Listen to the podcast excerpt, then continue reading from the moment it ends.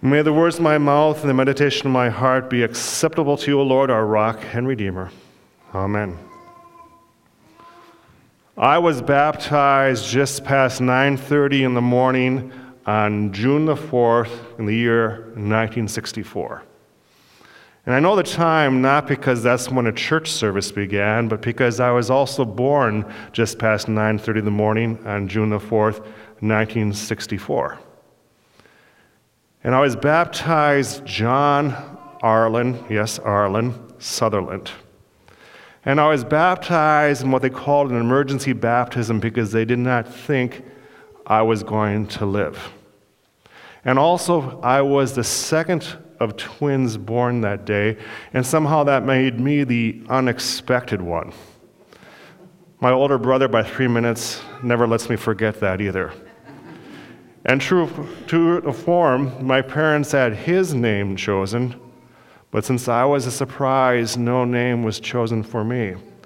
And my mother had been anesthetized during the birth process, so she had no say in the choice of names.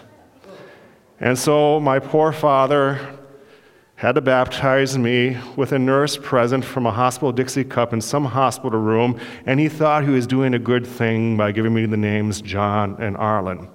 For John had been my mother's uncle who had recently passed away, and Arlen was her brother, is her brother.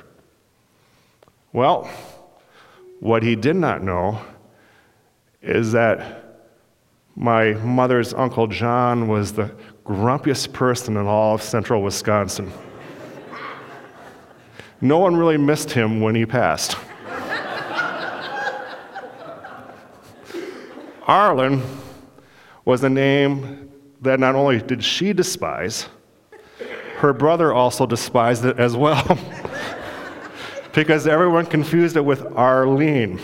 And so he was a boy named Arlene, like a boy named Sue, but it was pronounced Arlen. And so when she came to and found out that those were my names, she was not too pleased. But that's really not my baptismal story. The thing is, we all do have baptismal stories. But the reality is, I wasn't named John Arlen in baptism. Baptism is not a naming rite whatsoever. It's not a christening. We can't confuse the two at all. Baptism is so much more powerful than that. For in baptism, we are sharing the life and resurrection of our Lord and Savior, Jesus Christ. But it's not my name that bothers me so much is the fact that my parents felt compelled, at least my father felt compelled, to have me baptized so soon after I was born. Because I struggle with the fact that God could actually ever condemn a baby. It just never, ever made sense to me whatsoever that a baby would not know the incredible love and mercy and acceptance of God. It still doesn't. And the reality is that I know and love many people who are not baptized, and I really cannot picture them being separated from the eternal love of God either. And I wonder why we have this urgency about it all this false belief that, oh, if we don't baptize someone, they're going to be condemned. Are we playing God ourselves with that thought and with that belief? I don't know, but it never jibed with the God that I know and love. A God that says, hey, all of my people are my children. For God so loved the world that he gave his only Son, so that whoever believes in him may not perish but have eternal life. And God looked upon the rich young man with love. So I don't necessarily think that we really, really need to have baptism as a means to earn God's favor. And I really don't believe that my baptism is all that remarkable either. After all, my dad was a pastor. In 1964, for a pastor's kid not to be baptized, that would have been remarkable. For any of us not to be baptized back then, that would have been remarkable. Really, I don't think our own baptisms make us remarkable. I think whose baptism is remarkable is Jesus' baptism. Because the thing is, Jesus is baptized for us. I've been thinking about this question ever since our Bible study last Monday. When we were as a group, we were talking about, okay, why was Jesus baptized? Jesus need to be baptized? And the conclusion I've come to is yes, Jesus did need to be baptized, but not for himself, but for us. See, the thing is, Jesus was baptized into John's baptism, which was a forgiveness of sins baptism, a repentance to turn over a new life, but Jesus was without sin, so he didn't have to cleanse himself or change himself in the waters of John's baptism. Plus, also in our own baptism, we are baptized into the Christian family and faith. Jesus isn't a Christian, he didn't have to join our family. So then, why in the world is Jesus baptized? For us. He needed to be baptized for us so he can share that baptism with us.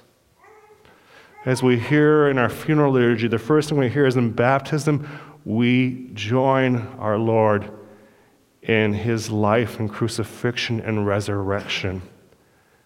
Baptism is a way that God joins us, not the other way around. Love comes down in the manger in the stable. Love came down as God, as one of us who said, Hey, maybe if I come down there, they'll stop their war and madness. They can relate to me, they can see me as a human, and they last, they will get it and I'm going to be fully human and do what they can do. And in full humanity, God says, okay, I'm going to go into the water because they can go in the water too. I'm going to come out of the water because they'll come out of the water too. And I'm going to go on a journey because they're going to go on a journey too. And what happens to Jesus right after Jesus is baptized? He's sent out into the wilderness, translation the chaos. What about us? What happens when we leave the water? We're still fully human, are we not? We cry, we bleed. Unfortunately, we sometimes get sick. We're going to make mistakes. We're going to sin. We're going to face the chaos, evil head on. That's just the way it is when we leave the waters of baptism. But what we have in our baptism is we have the seal of the Holy Spirit upon us. We have the knowledge that we belong to Christ now and always in whatever we face. And that's why Jesus had to be baptized so we could live our life, our journey in the wilderness, in the chaos, knowing that we belong to God. And nothing can change that. No, our baptisms are not remarkable. I don't think they are. And it might seem strange for a Lutheran pastor to say that. But Jesus' baptism, now that's remarkable.